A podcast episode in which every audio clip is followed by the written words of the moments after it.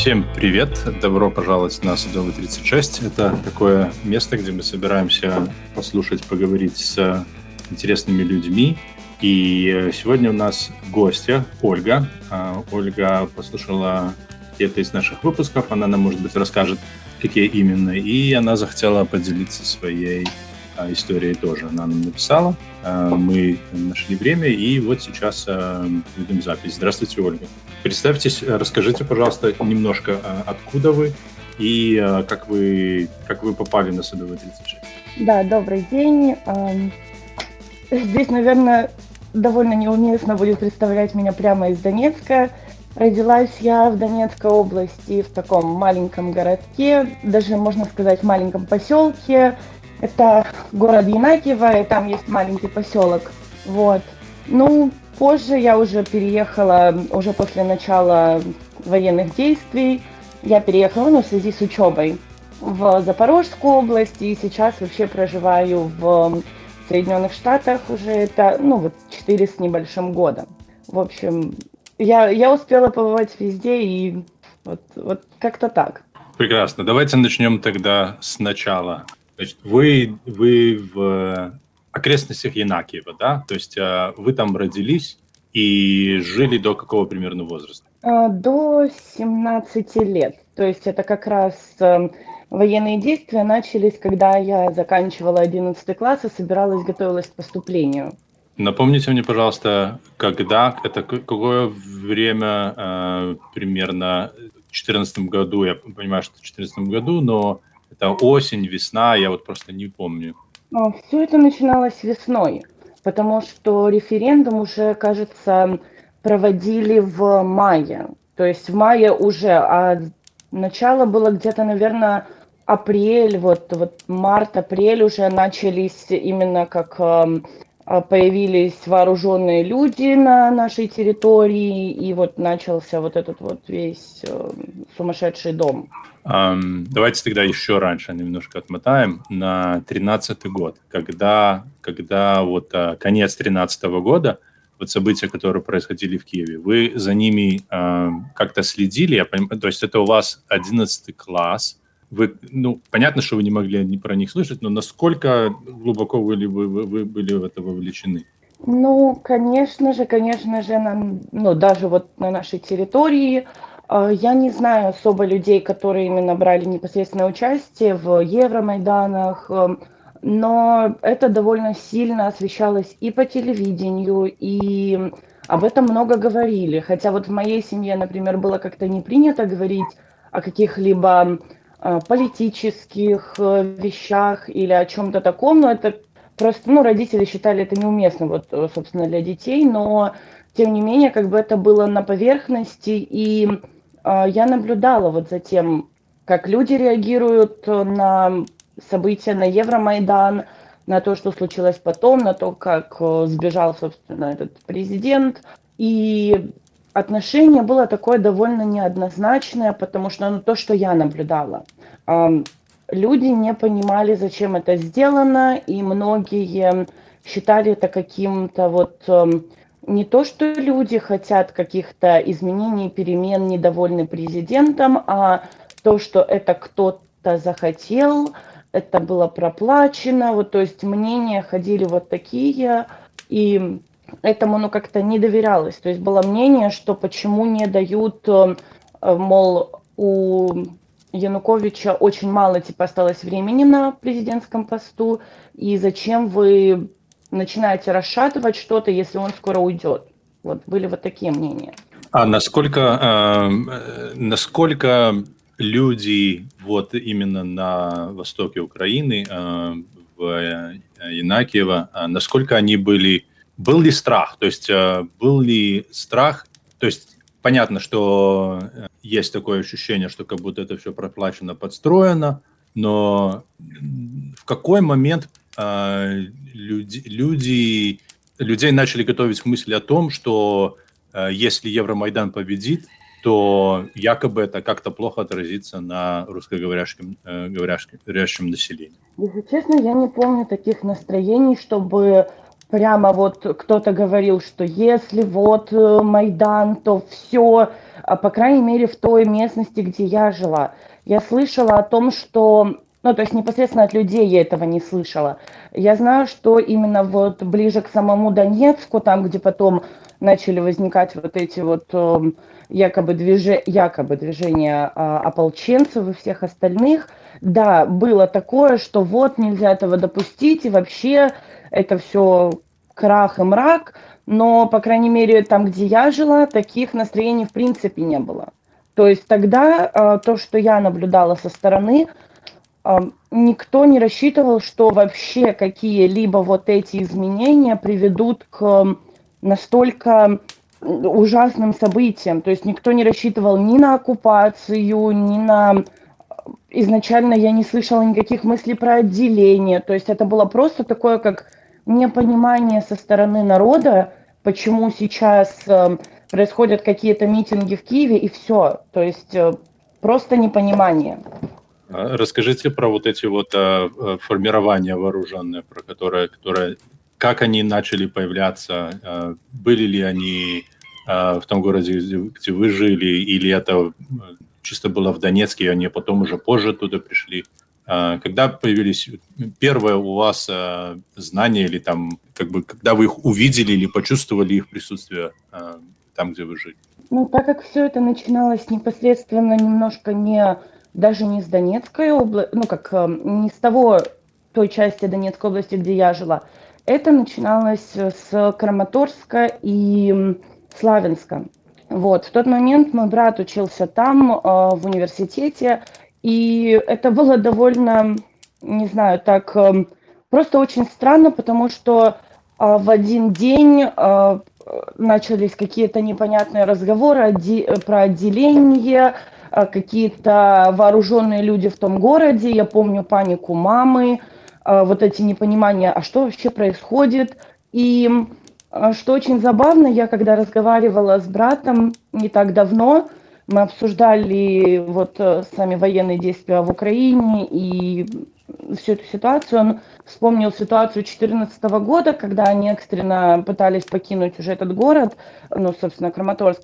И э, он мне вспомнил, что говорит, да, э, в тот момент он шел на работу, по-моему, как, ну вот только эти люди вооруженные появились, он шел на работу, и возле администрации выставили, ну, как, я не знаю, конвой это можно назвать, или что, то есть они захватили администрацию, и какой-то мужчина к ним подошел, и он говорит, что, ну, военный говорит мужчине, что отойдите от поребрика, и, ну, а в Украине не говорят слово поребрик, и он говорит, я уже тогда понял, что, ну, немножечко это не, не просто обычные люди. И у обычных людей, естественно, в Украине, ну, ни у кого не было прямо там какого-то вооружения или чего-то.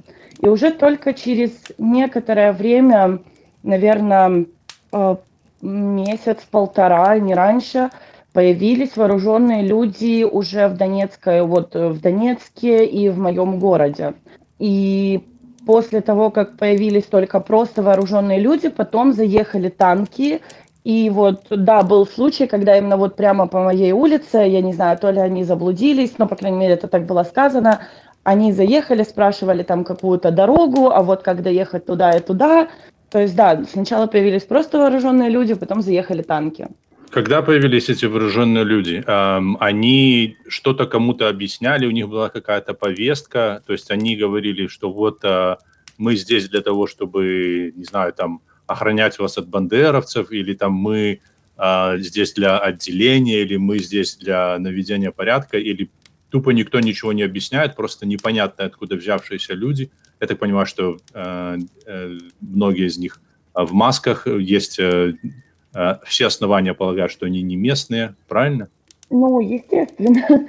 А, вообще-то никто никому ничего, то есть э, те люди, которые появлялись, никто никому ничего не объяснял. И это было как-то так довольно скрытно, потому что до того, как появились вот танки, то есть ты понимаешь, что именно это уже какая-то прямо техника. Эти люди, они как будто бы там кто-то про них говорил, там еще кто-то про них говорил, но они где-то там уезжали там в местную администрацию или куда-то, то есть их не было видно прямо на улицах.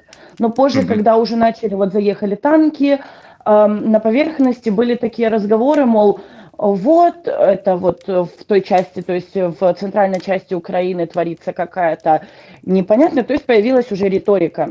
Появилась риторика, которая а, людей настраивала на то, что а, вот нам нужно защищаться, и вот мы не хотим вот того якобы мира, но непонятно было, откуда эта риторика взялась. То есть э, это было очень странно, и потом уже пошли призывы, мол, молодых людей особенно, что вот, давайте, вставайте в это ополчение, якобы на защиту. Защиту от чего? Ну, не знаю. То есть до этих событий, до того, как начали формироваться эти э, э, вооруженные формирования, э, повестки такой дня, в принципе, не стояло. То есть речь о том, что там ущемляют русских, или нужно объединяться, или вот наконец-то настал наш, наш час там показать э, Украине и, и, и там угнетателям из Киева, что, что русские люди э, больше не желают жить под их игом. Ничего, никакой такой, в принципе, повестки, э, ни каких-то политических активистов, которые за это выступали,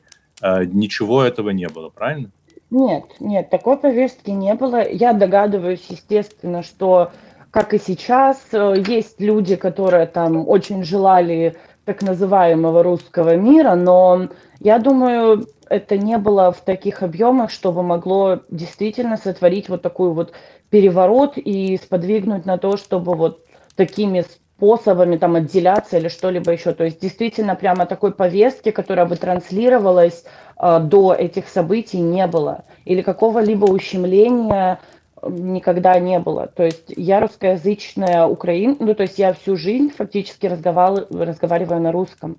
А, хотя украинский я знаю очень-очень хорошо, потому что я полдетства провела в Полтавской области, и я ни разу не сталкивалась ни с какой дискриминацией. И в то время ну, я никогда о таком не слышала. Скажите, а, значит, э, вернемся тогда весна, а, получается, 2014 года. Напомните мне, когда произошел Крым?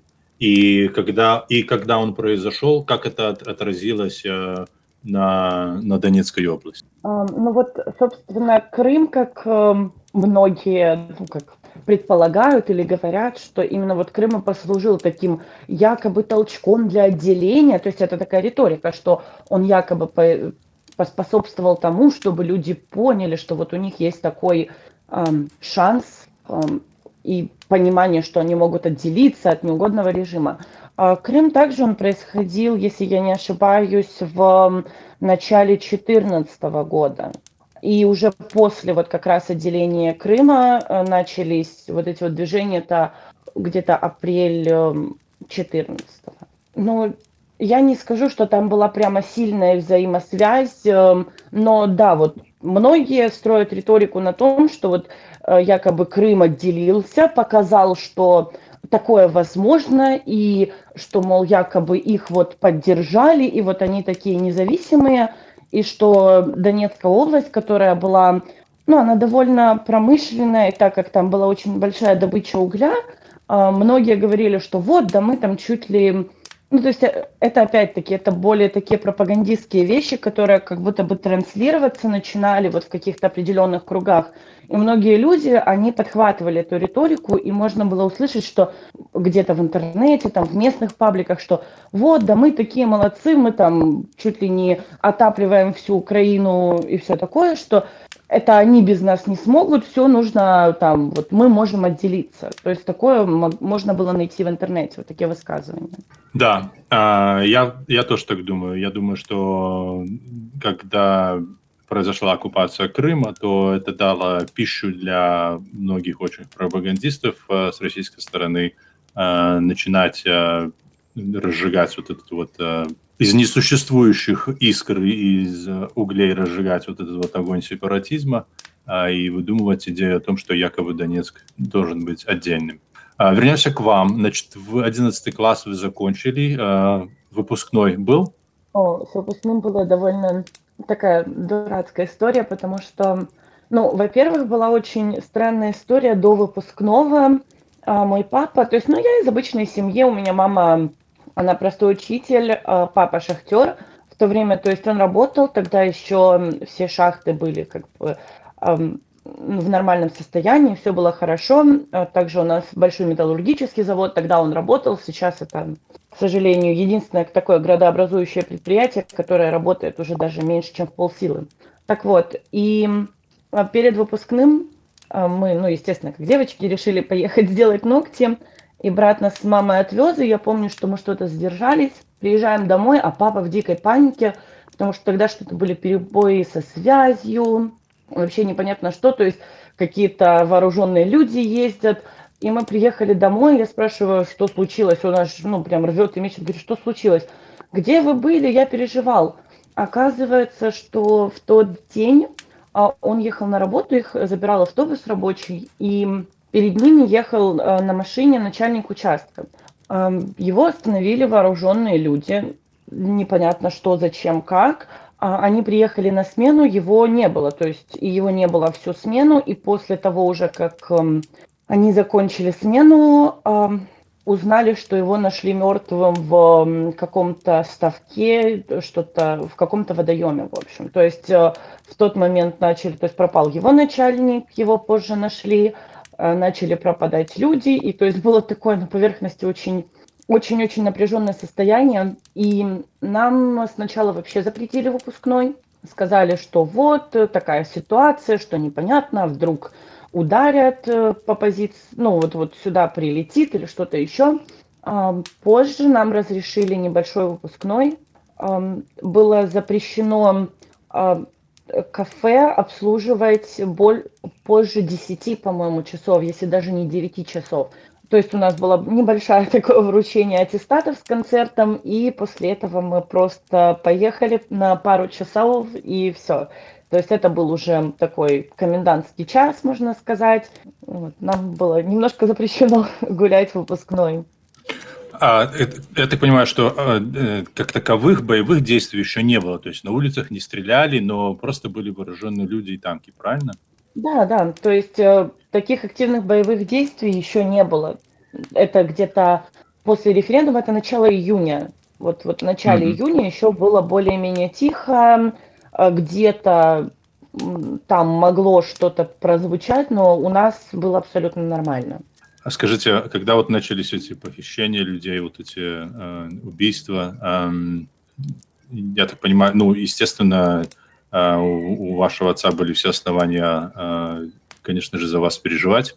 Э, люди начали уезжать, люди достаточно испугались, чтобы начинать все бросать и уезжать куда-то, или ехать было некуда, не знали, что думать, надеялись, что все это закончится, как, в принципе, люди? Ну, поначалу, как только вот еще не было особо боевых действий, многие не уезжали. То есть э, многие оставались у себя дома, и у многих, ну, так же, как и мои родители, говорили, что куда я должен уезжать. То есть когда еще вот было тихо, куда я должен уезжать, это мой дом, это вот это мое, почему я куда-то должен уезжать. Многие не хотели уезжать, но вот уже после, наверное, середины июня, начала июня когда уже начались первые такие прямо боевые действия, начались взрывы, а, начали вот э, прилетать эти грады, а, тогда уже, да, тогда уже начало довольно много людей выезжать, но так как у некоторых были родственники, у некоторых э, не были, они ехали в какую-то неизвестность, многие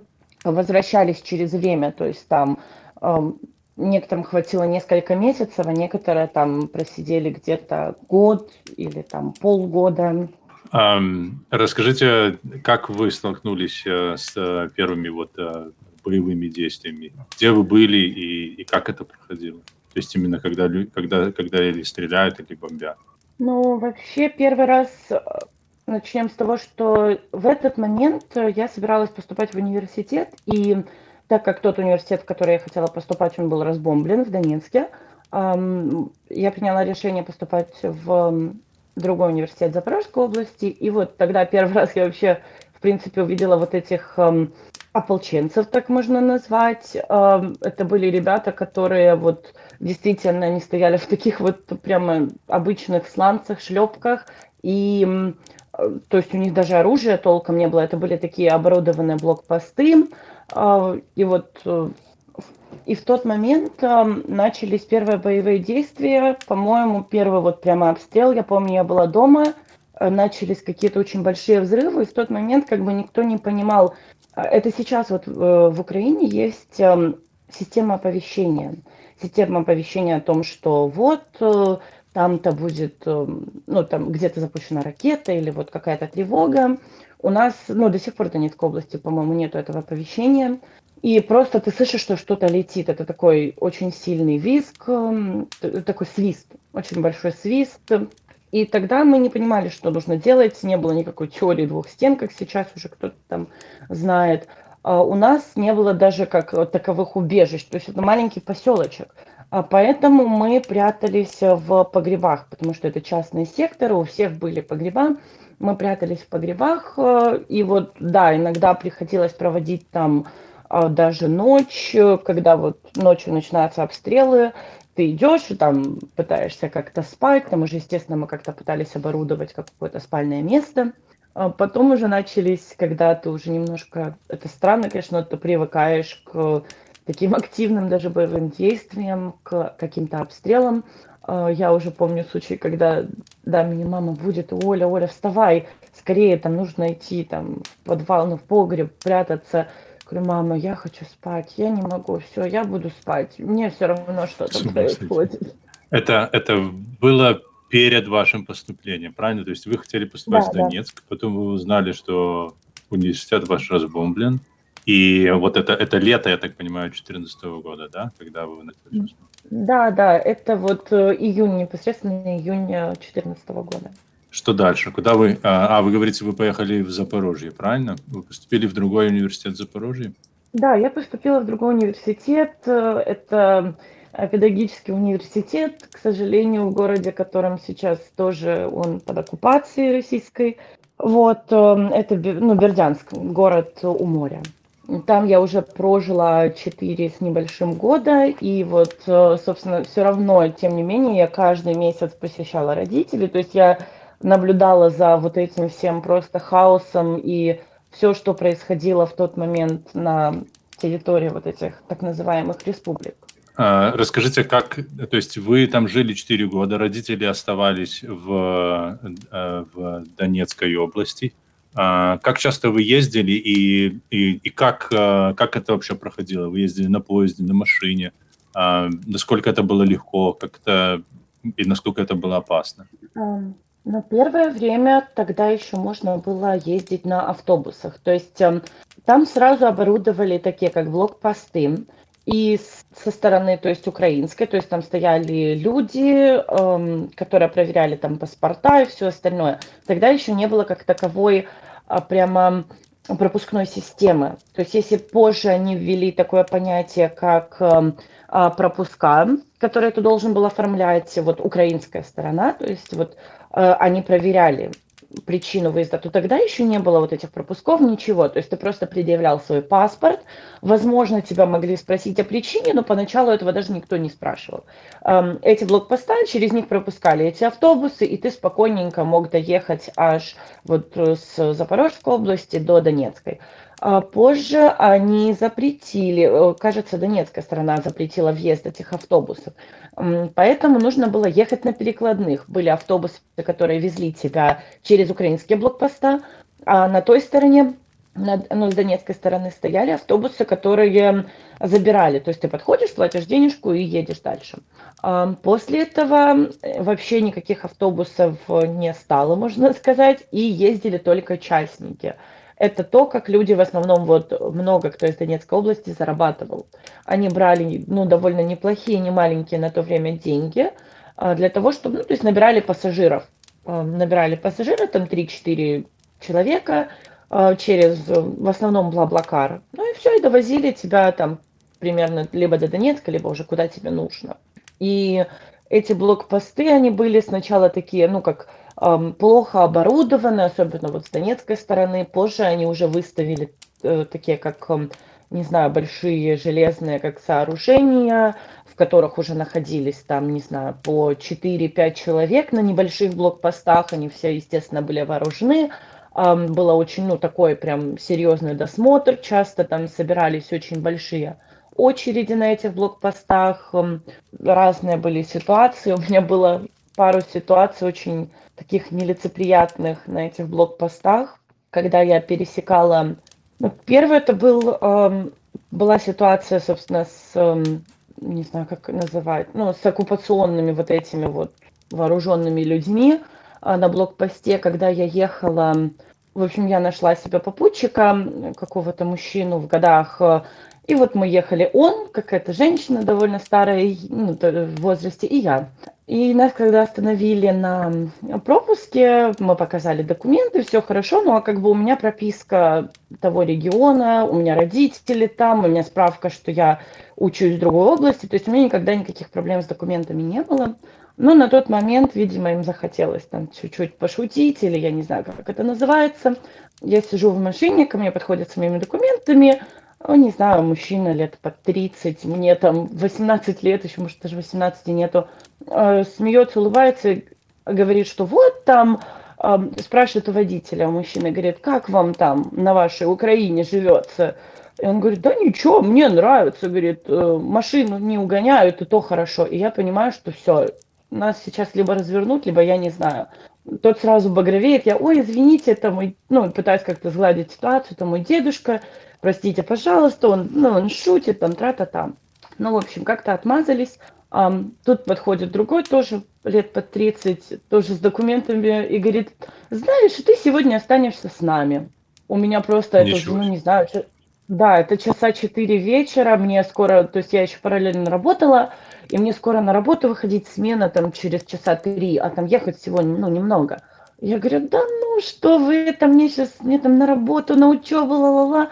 А он действительно вот смотрит серьезными глазами, так э, якобы ухмыляясь, говорит, нет, нет, нет, ну ты сегодня останешься с нами.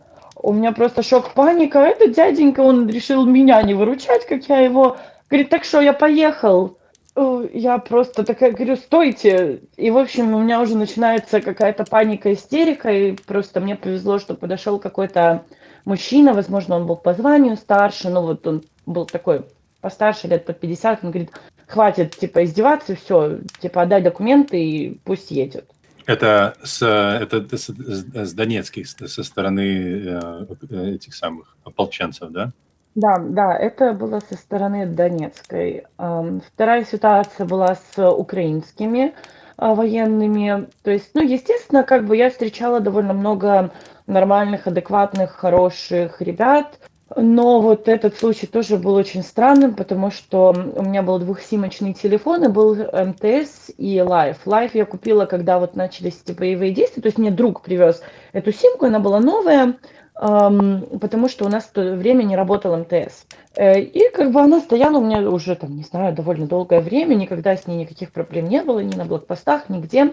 В один прекрасный день, это еще тогда ездили автобусы, я еду в сторону Бердянска, и нас останавливают на блокпосте. Э, мы выходим на улицу, они осматривают автобус и говорят, у кого там остались телефоны. Э, я говорю, у меня еще кто-то говорит, у меня. С вещами на выход. Мы такие, окей, странно, ну, давайте. Того человека в одной машине что-то там спрашивают, меня вот отвели в другую сторону, э, забирают телефон и начинают в нем что-то искать. Ищут, ищут, они сидят в машине, я стою на улице. Это такое позднее лето, и они что-то смотрят, смотрят, и потом начинают меня расспрашивать, а кого оттуда знаешь? Я говорю, ну, да я езжу только к родителям, многие друзья вообще уехали. Говорю, я там толком ни с кем не общаюсь, я к родителям там на пару дней и еду назад на учебу. Ладно, понятно. А что вот знаешь там? Я говорю, ну, я не, я не бываю, я начинаю объясняться, э, то есть я никуда не хожу, говорю, я к родителям езжу. Э, в итоге я проторчала так где-то час, потом начался дождь, я просто стояла под дождем на улице, а, они уже там, они позвонили, вот, проверяя этот лайф, и они говорят, где ты взяла этот лайф? Я говорю, ну, то есть это связь, называется лайф. А, я говорю, ну, я ее купила, собственно. Вот, нет, с ней что-то странное. Говорю, пожалуйста, можете даже забирать эту симку, я, мне все равно, я ничего не знаю, и все. И вот, да, потом уже минут через 10 под дождем они позвонили кому-то, потому что у меня уже началась истерика, они, у нас тут уже истерика, давай быстрее проверяй, каким-то образом они что-то там проверяли, и уже через, эм, не знаю, там прошло тотал, наверное, около час 20, час 40, наверное, а, меня отпустили.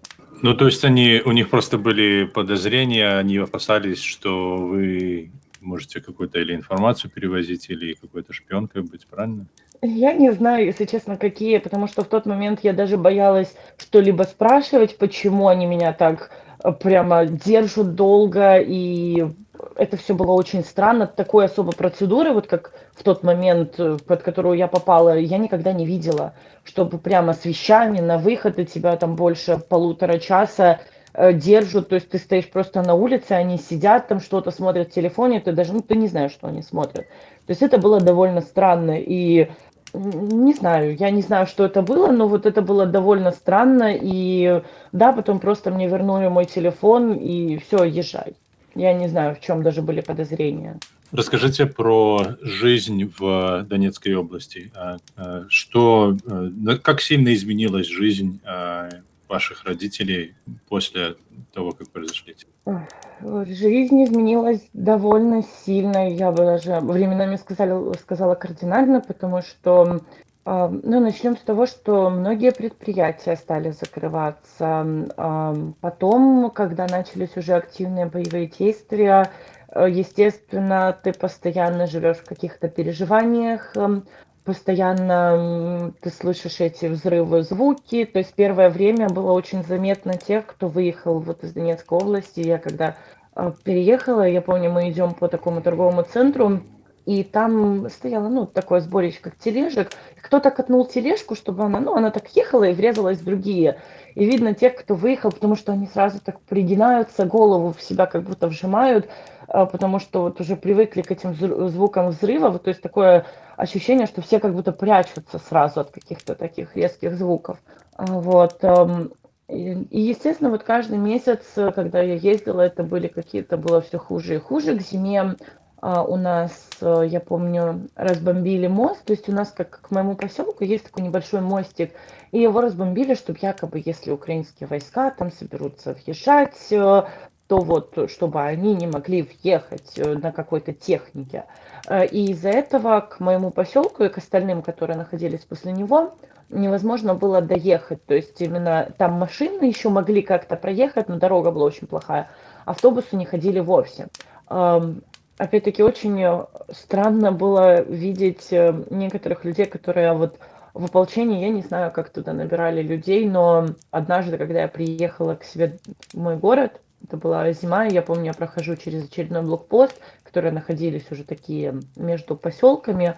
А, там стоял человек, вот это мой бывший а, одноклассник, который, ну, по сути, он там, я не знаю, он пять классов хотя бы закончил, то есть там прямо и он стоит, то есть с автоматом, он такой радостный, то есть это для многих людей было таких, которые не особо что-то из себя, можно сказать, так представляли, такое право показать себя, якобы вот какой я. И, естественно, это было довольно страшно находиться там, потому что вот когда ты понимаешь, что у многих людей, которые, возможно, даже вообще, насколько они адекватны, ты сомневаешься, они имеют оружие. Также уже вот после 2014 года, наверное, уже начало 2015, а, там очень плохо было со светом, и родители, они жили, наверное, 4 или, да, около четырех месяцев без света. Ничего себе, а без света это, это то есть вообще нету? Не, а как освещать, а как холодильники, а как, как, как все? Да, это было совсем без света. Это, получается, перебили линию электропередач э, на участке, которая сначала была ну, то есть на, э, недалеко от нее находились, это считалась украинская территория. То есть, ну, тогда вот это же был раздел, типа, вот здесь еще ДНР, вот это так называемое, а вот здесь уже украинская территория. То на тот момент э, вот этот участок, где было перебито, это была украинская территория. И эм, якобы туда не могли ни сообщить, ни поехать починить. То есть люди просто находились без света. И потом там шли бои, что, то есть, ну, эта территория могла быть обстреляна или еще что-то, и вот туда не могли просто доехать, чтобы поремонтировать. И все эти четыре там, или четыре с небольшим месяца родители были совсем без света, то есть эм, были какие-то генераторы, а, которые там либо где-то заряжали, ну, эм, подпитывались, либо что-то еще. А, были какие-то там фонарики, холодильники, так же самое, там были в основном один там на несколько домов, который также подпитывался генератором. То есть, да, люди уже как-то приспосабливались как могли. Um, опять-таки, как uh, отношения властей и отношения людей складывались на вот оккупированных территориях? То есть uh, понятно, что люди не могли быть uh, этим довольны и этому рады. Были какие-то, я не знаю, там как-то люди выражали свое недовольство, как-то они приходили в городскую администрацию и говорили, ну что это такое? И и, и, и насколько... То есть мы как бы знаем, что для никого не, никого не секрет, что на всех а, этих а, территориях и на российских оккупированных территориях сегодня, то есть а, работает очень жестко такой репрессивный а, аппарат, и всех, кто хоть как-то высказывает свое недовольство, а, я так понимаю, что с ними случалось? Как люди на это реагировали и как и что случалось с теми, кто выступал а, об этом более-менее а, публично? Эм, знаете, это очень интересно, потому что я не помню никаких особо вот э, возмущений именно в кругах, эм, ну, в том регионе, вот где я жила, в тех поселках, потому что еще после того был один деятель, это, по-моему, Горловка, я точно не могу сказать. Он э, был немножко противником. Это был бывший мэр, по-моему, Горловки. Горловка, может быть, Дебальцева. И он э, сопротивлялся этой власти, и его тогда ну, можно сказать, я не знаю, как-то убили. В общем, каким-то образом он сначала пропал, а потом его убили. И после этого уже очень многие поняли, что у многих появился страх, что очень было страшно каким-либо образом вообще что-либо говорить или каким-либо образом выражать свое недовольство, потому что все понимали, эм, чем это может закончиться. То есть были некоторые люди, которые каким-либо образом там пытались эм, выражать свое недовольство, но люди пропадали. Люди пропадали и иногда вовсе не находились, иногда находились где-то в водоемах, э, не знаю, на обочинах дорог, поэтому как таковых никаких возмущений не было. Спасибо. А, расскажите, пожалуйста, значит, четыре года вы а, ездили а, туда-назад. Что, что было дальше? Вы закончили университет? Да, да, это вот, то есть все четыре года я там навещала маму с папой, естественно, было видно, как с каждым годом это все, не знаю, может сказать, ухудшается и ухудшается сама и ситуация, ну, в плане э, не военных действий, то есть военные действия, они как будто бы начинали и утихали, э, то есть самое активное это было, наверное, 14-15 год, а в 16 году именно в той, на той территории, где находились мои родители, там уже было более-менее как бы тише, то есть где-то были взрывы слышны, но не на той территории, где жили мои родители. Однажды, конечно, была такая ситуация, когда э, моим родителям в гараж э, попал снаряд. Э, естественно, это был просто невероятный шок, потому что я находилась тогда на учебе, мне просто позвонила моя одноклассница, моя подруга, и говорит, ты не волнуйся, но тебе в гараж прилетел снаряд. Естественно, ну, так как я понимаю, что там находится машина, и гараж, он находился впритык к дому моих бабушки с дедушкой, и на тот момент это был день рождения моей бабушки, они могли находиться, ну, как бы праздновать в их доме. Вот. А наши дома, ну, находятся, не знаю, там в 5-7 метрах друг от друга. И я понимала, что это э, как бы могло не знаю, могли погибнуть мои э, родные. Я когда им звонила, то есть я не могла даже дозвониться, э, но позже оказалось, что они все в порядке. В тот момент, видимо, начался еще заранее обстрел, что они уже находились в погребе, они успели, то есть туда убежать, и да, попал снаряд, э, я не знаю, то ли он не сдетонировал, то ли что, то есть он пробил крышу, он разбил, он то ли осколки какие-то были, а, он каким-то образом, то есть взрыва как такового не было, но были какие-то осколки, которые побили машину, они пробили также и корпус машины и раз, разбили там некоторые участки в гараже, но счастью, никто не пострадал. Также окна там некоторые, э, они как пострадали, но, к счастью, все были целы. Да уж, можно только догадываться о, о ваших чувствах, когда вы пытаетесь дозвониться, пытаетесь выяснить, что происходит. Это ни, никому не пожелаешь такого. А, что было после того, как вы закончили университет? Здесь, наверное, история даже не после того, как я закончила университет, это была история... Давайте до того. История начинается, да, с того момента, вот как был, э, наверное, третий курс университета, я познакомилась вот с моим уже нынешним мужем, в то время я и работала, и училась э, довольно так активно. И в тот момент один наш знакомый моего мужа сказал, что вот, ты знаешь, что такое программа Green Card. Э, мы, естественно, не знали, что это такое. Он говорит, ну, в общем, это такой розыгрыш вида на жительство в интернете. Вот, ну-ка попробуй подай. Я даже не стала участвовать в этой авантюре, сказала... Звучит как МММ. Да, да, вот том-то и дело очень странно. Ты такой, типа, а, нужно зайти на сайт, зарегистрироваться, внести свои данные, и тебе дадут вид на жительство в Соединенных Штатах. Нет, звучит странно. вот. Но муж согласился. И он собрал там какие, ну, я не помню уже какие там даже документы, то есть там как-то очень простое заполнение, и подал. То есть это был первый его участие в этом Green Card Lottery я даже не подавалась, и вот э, проходит уже там, не знаю, год, май, розыгрыш, нам звонит наш друг и говорит, что, мол, вот, пожалуйста, уже был розыгрыш, я уже играл там девятый год, я снова не выиграл, мы приезжаем с моря домой, смотрим, и муж выиграл грин-карту с первого раза, то есть с первого заполнения. Вот так началась, собственно, эта история. Это как раз мы еще были на... И он учился, и я, и это был наш конец третьего курса. То есть с того момента началась наша история. Такая большого переезда. Ну, вы поверили или, или сразу, да нет, такого быть не может? Или это самое, обниматься и, и прыгать и скакать от радости начали?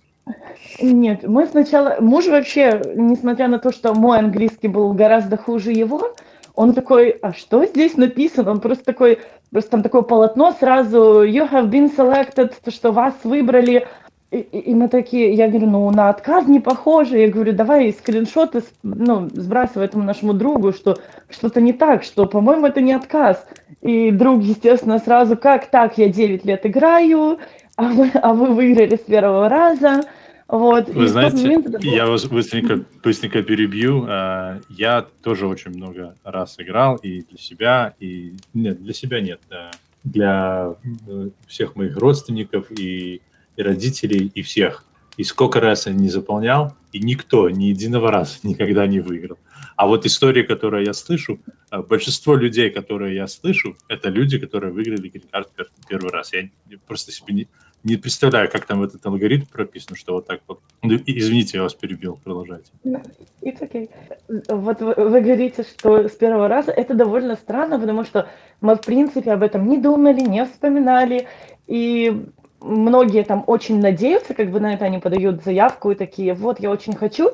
Мы как будто даже про это совсем забыли. Мы на это не надеялись, мы строили свои какие-то планы там по окончанию обучения, работы, еще чего-то. То есть мы пытались строить свою жизнь. А, и что самое забавное, я, когда мы выиграли, я, естественно, мои там друзья узнали, еще кто-то, когда мы уже уехали, я говорю, я сказала своей подружке, что вот, заполни. И она еще каким-то своим друзьям рассказала. Так вот, подруга не выиграла, зато ее друзья, которые тоже первый раз заполнили, они тоже выиграли с первого раза. Вот такая вот удача. А, ну, вы их не знали, этих знакомых, естественно, да? Нет, нет, нет, я их не знала. Они сейчас тоже, они переехали, но они где-то тоже в Калифорнии. Ну и что дальше? Ну вот выиграли вы, что теперь с этой радостью делать? Это вам нужно было куда-то идти, что-то делать? Э, вам сказали, собирайтесь, едьте в Америку. Как это проходило? Ну, естественно, мы были немножко потеряны, и э, так как в наших кругах не было еще людей, которые э, прямо вот по этой программе уезжали, или вообще у нас не было знакомых каких-либо в Соединенных Штатах, поэтому мы начали как-то гуглить, э, серфить по интернету, так как мы не были еще женаты. То есть у нас были планы на свадьбу там год спустя, два года спустя, ну, что мы сделаем ее после окончания университета. А здесь мы узнаем, что нам нужно срочно жениться, иначе он уезжает один. Я говорю, а у меня был такой шок, я вообще не понимаю, что происходит. Я тут университет заканчиваю, вы мне про какую-то Америку. Вот. И я говорю, слушай, ты езжай, я остаюсь дома, все хорошо, если что-то, как-то потом разберемся. И он такой, не-не-не, это потом только по воссоединению семьи, это многие года занимает, э, типа раздельно это очень плохо, вот я не хочу, все, давай жениться. И в тот момент, э, так как э, Мариуполь это была украинская территория, и там были оборудованы такие центры, которые назывались на украинском «шлюб за добу», «брак за сутки». Это было сделано в основном для того, чтобы люди из прифронтовых территорий, эм, вот, из оккупированных территорий, либо же военные, которые хотят заключить брак прямо вот сейчас, они могли это сделать буквально там меньше, чем за сутки. То есть ты приезжаешь, заполняешь документы, платишь госпошлину и, собственно, уже получаешь свой э, сертификат э, и все документы. И мы просто в один день собираемся, едем за кольцами, муж говорит, все, мы едем расписываться в Мариуполь, потому что ну, это всего лишь там полтора часа езды от Бердянска где-то даже вот так. И мы просто уехали а расписываться. А он вам а, как это а, предложение сделал официально, или вы просто вот говорили, говорили, говорили и решили, ну вот все, давай поженимся? Или была какая-то церемониальная часть предложения? Нет, церемониальной части, к сожалению, не было. Э, э, все находились просто в таком каком-то непонятном состоянии. То есть я, он, мои родители, все такие, что происходит? И просто в один день, то есть мы рассуждаем о том, каким образом нам поступить, расписываться, не расписываться, как уезжать. Естественно, я там нахожу какие-то сайтики, которые говорят срочно расписываться, потому что все, потом не получится уехать, э, либо это займет многие годы. И просто в один день, я помню, это была среда, он мне звонит, говорит, ты дома? Я говорю, да. Мы едем покупать кольца и мы уже стоим в каком-то этом салоне, в, в, в очередном салоне. Нет, это еще было в Бердянске. Мы, помню, стоим ага. в салоне, смотрим кольца, и они такие, а когда у вас свадьба? И мы такие, вам честно? И она такая, да. Он такой, послезавтра. Он такой, что-то вы задержались. Он говорит, не-не-не, вы просто, говорит, вы не понимаете ситуацию. Вот. И я помню, что да, у меня прям была такая какая-то я довольно сентиментальный человек, и я такая, я хочу домой, я хочу к маме, что происходит, пожалуйста, прекрати.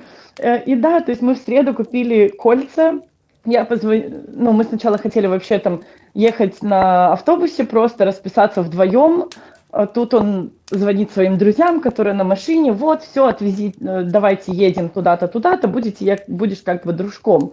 Тут я звоню своей подруге и говорю, я тут как бы замуж послезавтра выхожу. Вот. Слушай, Она подруга, такая, такое дело, я тут замуж выхожу. Ты не да, занята? немножко замуж собралась.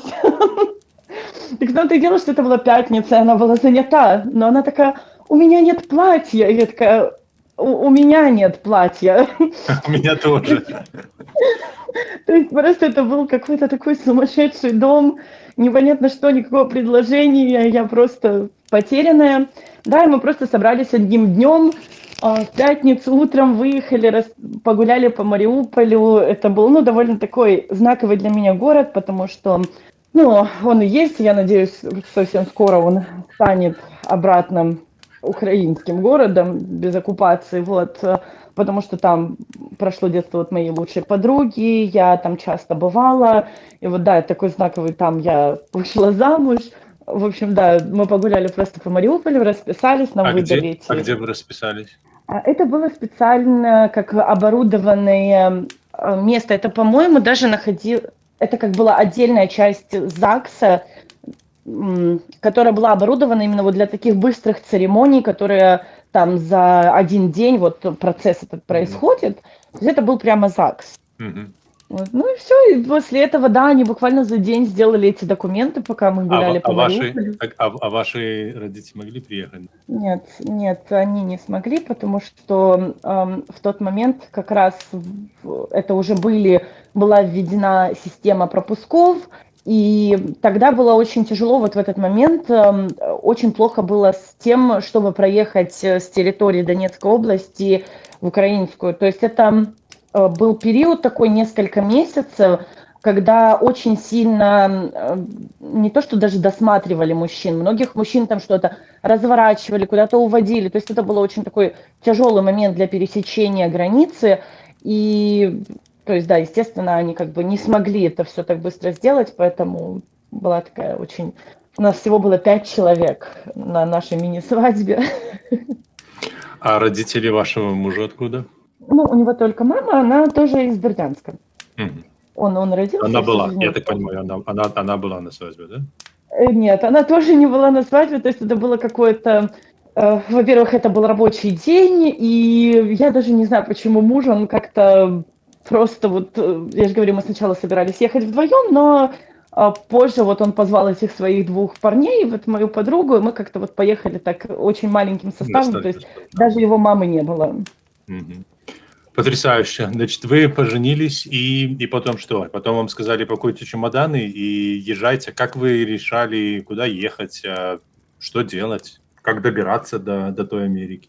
Ну вот здесь вот уже пошел очень большой такой мозговой штурм, потому что, э, естественно, никто, нич... ну ни я, ни он ничего не знаем, как в Америке, куда ехать, э, какой штат выбрать, какие документы заполнять. И здесь была очень большая работа, очень большая работа в том плане, что э, нужно было заполнить формы, которые э, ты полностью заполняешь всю информацию о себе, где жил, где работал, э, э, то есть абсолютно все, информацию о родителях, э, о всем, всем, всем. И вот в тот момент, э, ну, в основном этим занимался муж, этими документами. То есть ты сначала подаешь форму DS-260, она называется, которая отправляется в посольство – Потом после этого ты назначаешь э, дату собеседования, ну, то есть выбираешь дату собеседования из, из предложенных, и за месяц до этого эм, ты должен пройти медкомиссию, потому что она всего действует полгода, эта медкомиссия, э, и ты должен понимать, что с момента того, как ты сдаешь эту медкомиссию, вот, если тебя на, через месяц одабривают на собеседование, у тебя всего полгода, чтобы выехать потому что если медкомиссия просрочена, тебя просто сюда не впустят, даже если у тебя будет виза. Вот. Mm-hmm. Поэтому эм, мы просто в тот момент заполняем эти все документы DS-260, э, назначаем дату собеседования, дату, дату медкомиссии и понимаем, что там нужно иметь довольно, ну как, на то время для двух студентов довольно приличную сумму на счете, чтобы показать свою состоятельность, что мы приедем и не будем здесь там бомжевать на улицах. Вот. А поэтому мы начинаем активный какой-то сбор денег, чтобы можно было уехать, э, чтобы показать, что они лежат на банковском счету, вот предоставить, что мы якобы ответственные граждане. И да, то есть все документы уже заполнены. Первая была медкомиссия, я даже не помню, это около, мне кажется, 200 долларов с человека, это специализированная клиника, ты проходишь там специальный список врачей, а, эта клиника, это именно аккредитованная клиника посольством, при посольстве. Вот. И, то есть ты проходишь очень большой такой список документов, тебе выдают вот эти вот а, как листы направления, и в конце выдают такое как заключение. То есть мы проходили сначала медкомиссию, потом вот ехали на это собеседование в посольство. А где посольство? В Киеве? Да, посольство э, было только в Киеве. Честно, мне кажется, в других городах нет. То есть мы, мы проходили это все в Киеве. И как проходило собеседование в двух словах? Вы волновались? Естественно, мы очень сильно волновались. Это было прям, прям совсем такое hard attack.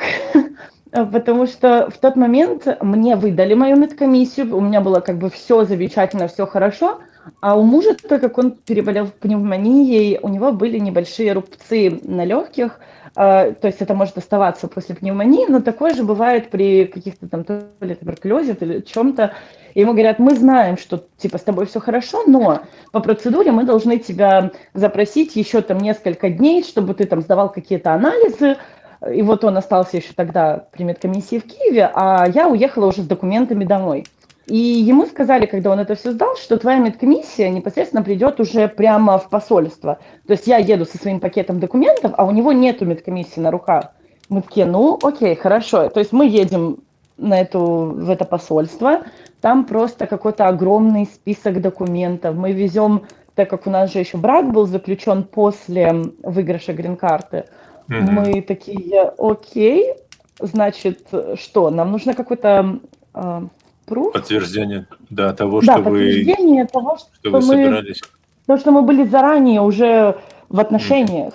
Mm-hmm. Вот. И мы просто распечатали какое-то невероятное количество там фотографий, где видно дату, там фотографии вместе, какие-то переписки. Это был огромный какой-то пакет с этими документами. И мы же, естественно, такие, ну, нужно быть представительными. Мы все такие одеты в официальном в костюмы. То есть я в костюме, муж в костюме, все. Приходим к посольству, а там люди в каких-то трениках, и мы такие, ну, то есть идут туда, вот внутрь заходить, мы такие, хм, либо мы слишком такие нарядные, либо что здесь происходит. То есть как, как такое было сначала ощущение. Mm-hmm. Ну и после ты просто заходишь, отдаешь, ну, тебя, естественно, там досмотр, а, если что-то вдруг у тебя там, не знаю, ремень или что-то, ты это оставляешь, и потом ты заходишь внутрь, и там специальная процедура, тебе там дают такой номерочек, ты сдаешь все эти документы в отдельное окошко и сидишь, ждешь. Вот. И Потом тебя уже вызывают, ну, это, не знаю, как, может, в поликлинике по номеркам или как это можно назвать, mm-hmm. тебя подзывают просто к окошку к офицеру. И э, там стояли, было то, все женщины, и я помню, что была одна женщина в окошке, я говорю, блин, я так не хочу к ней попасть, вот там какое-то 17-е мужское окошко, mm-hmm. потому что она, она разговаривает только на английском, потому что я очень волновалась, в принципе, мой английский был не очень, и я очень волновалась, я боялась, что я что-то не пойму. И так как была еще и вероятность того, что нас могут вызвать на перекрестный опрос, ну, допрос, чтобы подтвердить, что мы действительно это неэффективный брак, uh-huh. я говорю, я, я так боюсь, так боюсь, и нас вызывают к этому окошку, где она, я такая, ой-ой-ой, что делать? И она уходит и приходит вообще, видимо, может быть, для грин-карты там какой-то другой человек специальный, но к нам подошел дяденька другой, он просто открыл документы, нам пророчили, что у нас там будет очень большое собеседование, хотя бы там вместе или не вместе, а, может быть, там раздельно вот этот вот допрос, но очень будет, ну, мол, долго. А он просто открыл, поклацал какую-то документацию в своем а, компьютере, спросил у нас два вопроса и сказал, все, you're done, вы молодцы, вы одобрены, идите. И мы такие, а, как? А, подожди. Все, мы победили. Мой начинает вот так, уходить. Вот так и выглядит счастье, да? Да, и вот мой муж начинает уходить, а я стою у окошка такая, that's it? Это все, да, уже? Он такой, ну да, congratulations. Я такая, окей, все, до свидания. То есть всего два вопроса. И потом вышли на улицу и опять э, начали э, радоваться, прыгать, обниматься. Естественно, первые, наверное, полминуты мы просто шли в тот день, ну, это было, э, был январь, и было довольно так прохладно, но не снежно. Я помню, что мы шли в посольство, было абсолютно нормально, все хорошо, ни снега, ничего.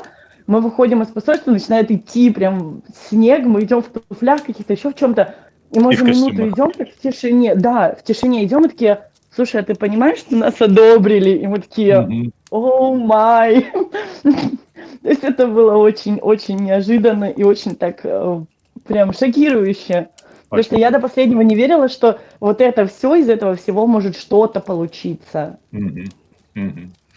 Да, и все, и после этого вы э, купили билет. А, как вы решили, куда вы полетите? Ну, это было еще на этапе, ну, решалось на этапе заполнения формы DS-260. Ага, то есть вы, а, уже, вы, уже, вы уже определили. В основном, да, потому что э, я не сильно участвовала в процессе выбора штата, потому что э, это как бы и выиграл муж, и все, и я предоставила ему такую инициативу, что вот, пожалуйста, выбирай все, что тебе хочется, и он смотрел очень много разных видео, э, разных блогеров, э, читал очень много в интернете по поводу штатов, э, и вот э, в плане работы, так как он инженер, а, ему было всегда, ему очень хотелось работать в Боинге.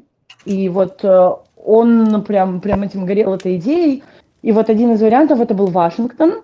Э, и в тот момент он так штат взвесил, что... По...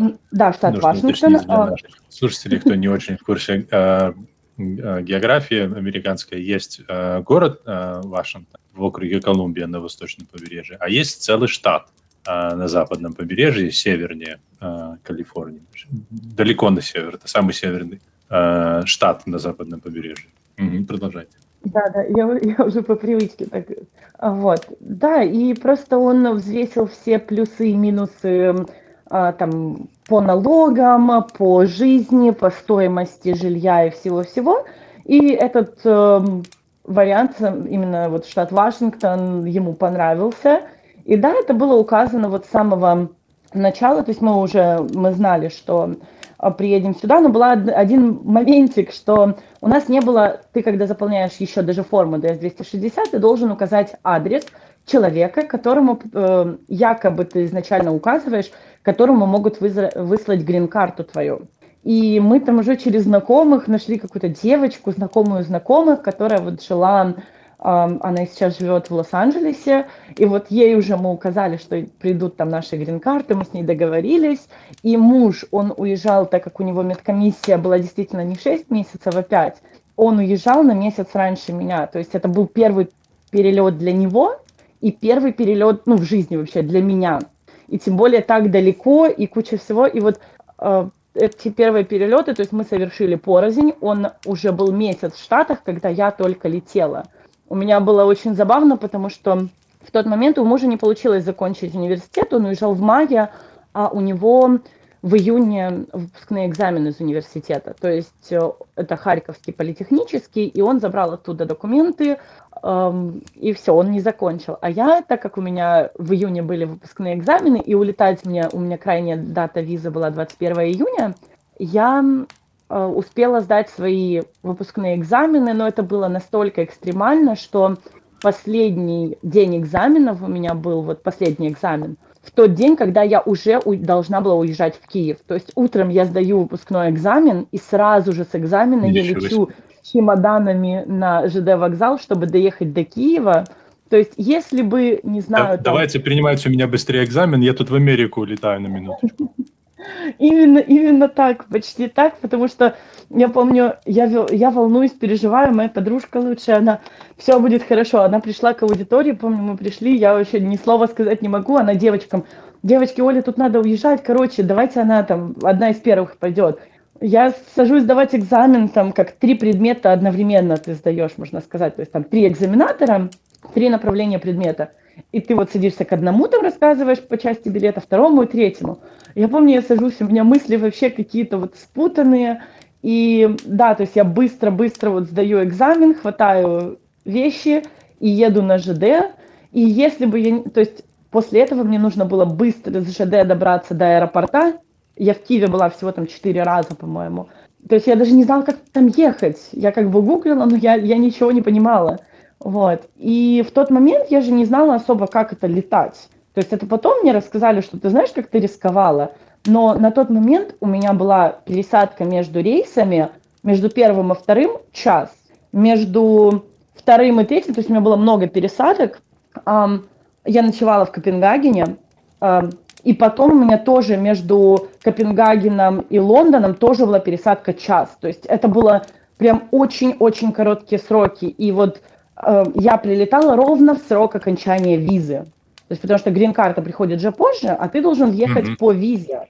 Mm-hmm. И я очень-очень сильно рисковала, но тогда этого не понимала, Все поэтому по поводу этого я не волновалась очень. Ну и хорошо, что не понимали. Сэкономили да, себе. иначе я пошла с ума. А когда муж улетел э, на месяц примерно раньше, да, он же вам э, рассказывал там, как он обосновался, э, как он это самое, э, что вот он вам писал, как он вам э, в общих чертах, как он описывал вам Америку? Это был очень тоже такой веселый experience, потому что когда мы были еще в Украине, он пытался найти жилье заранее. Ну, а естественно, как сейчас я уже знаю, что найти здесь жилье это очень такой трудоемкий процесс, и не имея каких-либо друзей или кого-то здесь, это, ну, очень и по силам, и по времени, и по деньгам затратно. А в тот момент он списался и договорился, там, по-моему, с двумя людьми, что если что, его приютят. Один человек, он начал запрашивать у него там какую-то сумму заранее. Естественно, муж сказал, что не-не-не, по приезду. И этот человек просто пропал. Вторая девушка, которая предлагала комнату в доме, в момент, как, то есть все было хорошо, она выходила на связь, а потом, когда он приехал, она говорит, ой, а я уже сдала. То есть он приехал в Вашингтон, а у него просто нет никого и негде жить.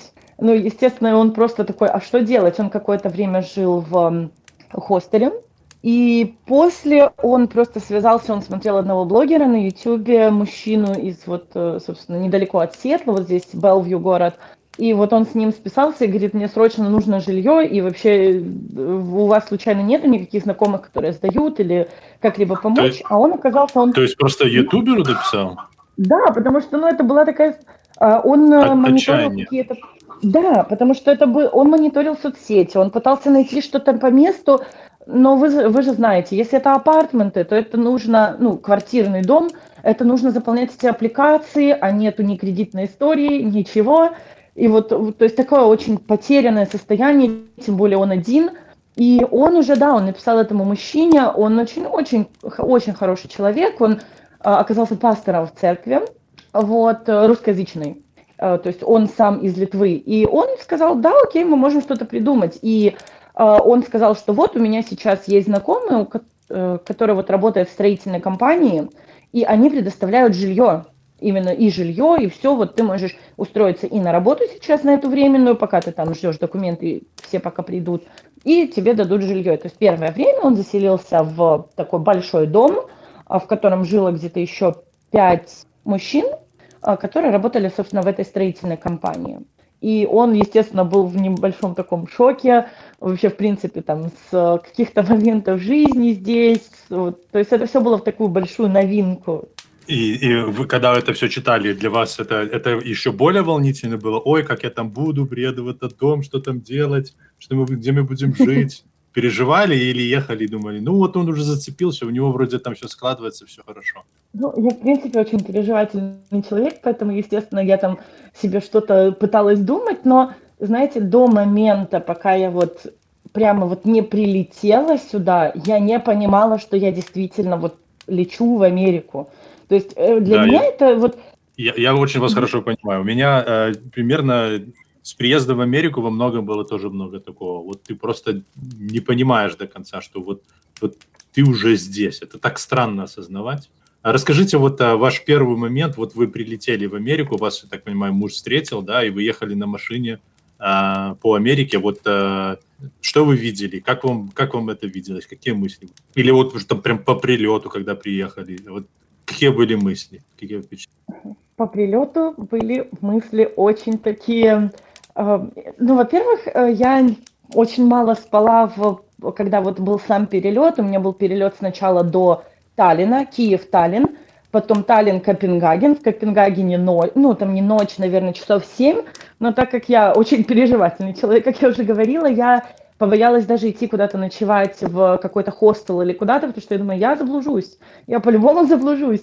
Вот, и я просто, я провела ночь, э, там, где-то 7-8 часов в аэропорту, и после уже у меня был вылет до э, Лондона, и уже из Лондона до Сиэтла. И я очень мало спала в этот период, это был такой прям стресс, я не понимала, какие экзиты, что вы мне говорите, куда мне идти, Э, какой багаж. То есть вот это все было так потеряно, что когда я уже летела вот, собственно, до Сиэтла, я прилетела, и здесь, естественно, там офицер тебя встречает, вот этот вот э, иммиграционный, э, расспрашивает обо всем, потом меня еще на какой-то там, а, отвели в какую-то там комнатку, еще дополнительный какой-то был опрос, и я переживаю, говорю, sorry, my English is so bad, знаете, вот это вот с таким акцентом. Э, они, нет, нет, нет, все хорошо. И вот э, после прилета я, наверное, еще провела там где-то минут 40 э, с этими офицерами, то есть мы с ними там поговорили, они перепроверили все документы, потому что им показалось, что в моем пакете документов чего-то не хватает. И все, меня выпустили уже собственно, так сказать, на, сюда, на общую землю.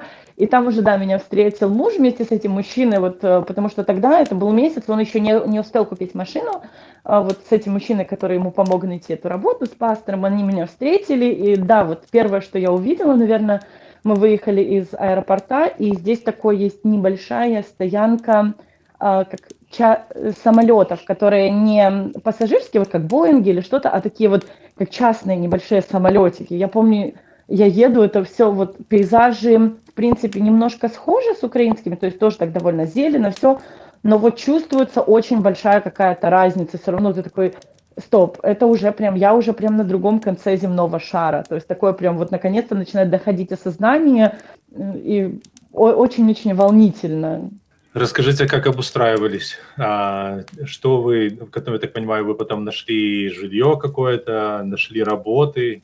Все а, хорошо? Как это организовано? Обустраивались, но поначалу э, в том доме не, ну, вообще-то не разрешалось жить, то есть там семьям или кому-то, то есть это жилье предоставлялось только тем, кто работает в этой компании.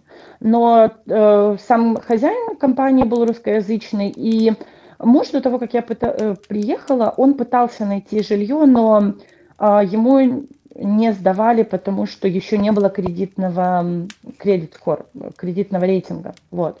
И он пытался найти, но у него ничего не получалось, и он договорился с этим хозяином компании, что мы вместе поживем какое-то время в этом доме, вот в этой комнате, а, и позже уже там в процессе будем пытаться найти жилье. А, естественно, я приехала, и буквально, наверное, через там 2-3 недели я уже нашла себе работу. Я работала в русскоязычном детском саду, то есть там были детки, а, они в основном разговаривали все на русском языке, но были детки, которые разговаривали на двух языках. То есть э, часто это либо английский русский, либо эм, испанский, английский, там русский, как-то вот, вот такие детки, у которых там смешанные семьи, то есть мама, например, из России там или Украины, а папа американец или испаноговорящий. Вот. И я работала в этом детском садике 8 часов в день, минимум, э, как-то минимальная оплата труда, а, по-моему, на тот момент 14 долларов в час, э, без бенефитов, без ничего. Э, и вот муж, он тогда еще работал на стройке. И вот после этого мы уже начали как-то строить свой кредитный рейтинг эм, и искать жилье. Мы нашли уже жилье, наверное, это заняло месяца три, нет, два, два месяца, чтобы э, пройти все эти аппликации, потом мы, нам что-то сомневались, сдавать или не сдавать. Э, мы нашли поручителя, то есть наших знакомых, и которые сказали, что да, если что, мы можем поручиться. Все, и да, мы вот нашли потом это, этот апартмент-комплекс. Он на тот момент это был такой довольно дешевый, но с очень хорошим расположением и общей такой стиральной комнатой, э, то есть в апартаментах у тебя не было ни стиральной машины, ни сушилки, то есть такая практика для малобюджетного жилья здесь. Да, и прачечная вот общая на весь, на весь дом. Да, и с этого момента мы уже начали как бы жить отдельно, и э, муж уже начал э, там просматривать другие работы. Э, с того момента, как ты уже снимаешь первое жилье, уже становится намного легче, у тебя уже есть какой-то э, опыт съема, какая-то история съема жилья, уже какой-то заработок, который ты можешь показать, все уже, уже как бы жизнь, можно сказать, налаживается. Жизнь удалась. Да, именно так. Оль, Ольга, давайте на, на этом моменте, на самом деле, э, мне еще очень много чего хотел вас э, о чем поговорить, но у нас есть такое э, после шоу, то есть э, основную часть мы э, укладываем в общий доступ, а после шоу э, оно доступно тем, кто поддерживает нас на Патреоне на любую сумму. Если вы нас еще не поддерживаете, то я не знаю, чего вы ждете. А если вы нас поддерживаете, мы вам безумно а, благодарны. Спасибо за вам а, за вашу помощь. А, я напоминаю, что все деньги, которые мы собираем, сейчас на Патреоне, э, я э, передаю в э, тем, кто пострадал на войне, в, из-за войны в Украине. Мы передавали их редактору газеты «Гансовский час», который был вынужден скрываться из, бежать из Беларуси, был в Украине, там началась война, и он вынужден был и оттуда бежать. А, значит, мы помогали ему, потом я отправлял деньги отряду, белорусскому отряду в Украине воюющему э, имени Костя Калиновского. Вот сейчас там тоже накапало немножко денег, которые, которые я тоже собираюсь, еще не решил, куда э, передать. Если у вас есть какие-то идеи, то вы можете написать. Э, какую-то хорошую э, благотворительную организацию, которой вы отправляете деньги. Еще раз вам спасибо за то, что вы поддерживаете нас на Патреоне. Мы тогда плавно переходим в после шоу. И еще в после шоу мы размьючиваем микрофоны наших слушателей, которые присоединились к нашему стриму. Так что, если вы хотите тоже принять участие в этом в будущем, то подписывайтесь на наш телеграм-канал, там мы объявляем, когда будет следующая э, стрим-запись, такая, такая, как сегодня, и у вас будет возможность э, с нами пообщаться. А, а те, кто сейчас у нас, э, нас слушает, вы можете либо поднять руку, здесь есть такая функция, я, я вас тогда включу, либо вы можете, либо вы можете в чате написать, я буду э, вас видеть, и я вас тогда тоже э, Э, тоже включу. Тогда всем спасибо. До новых встреч на 136. Мы переходим к послушанию.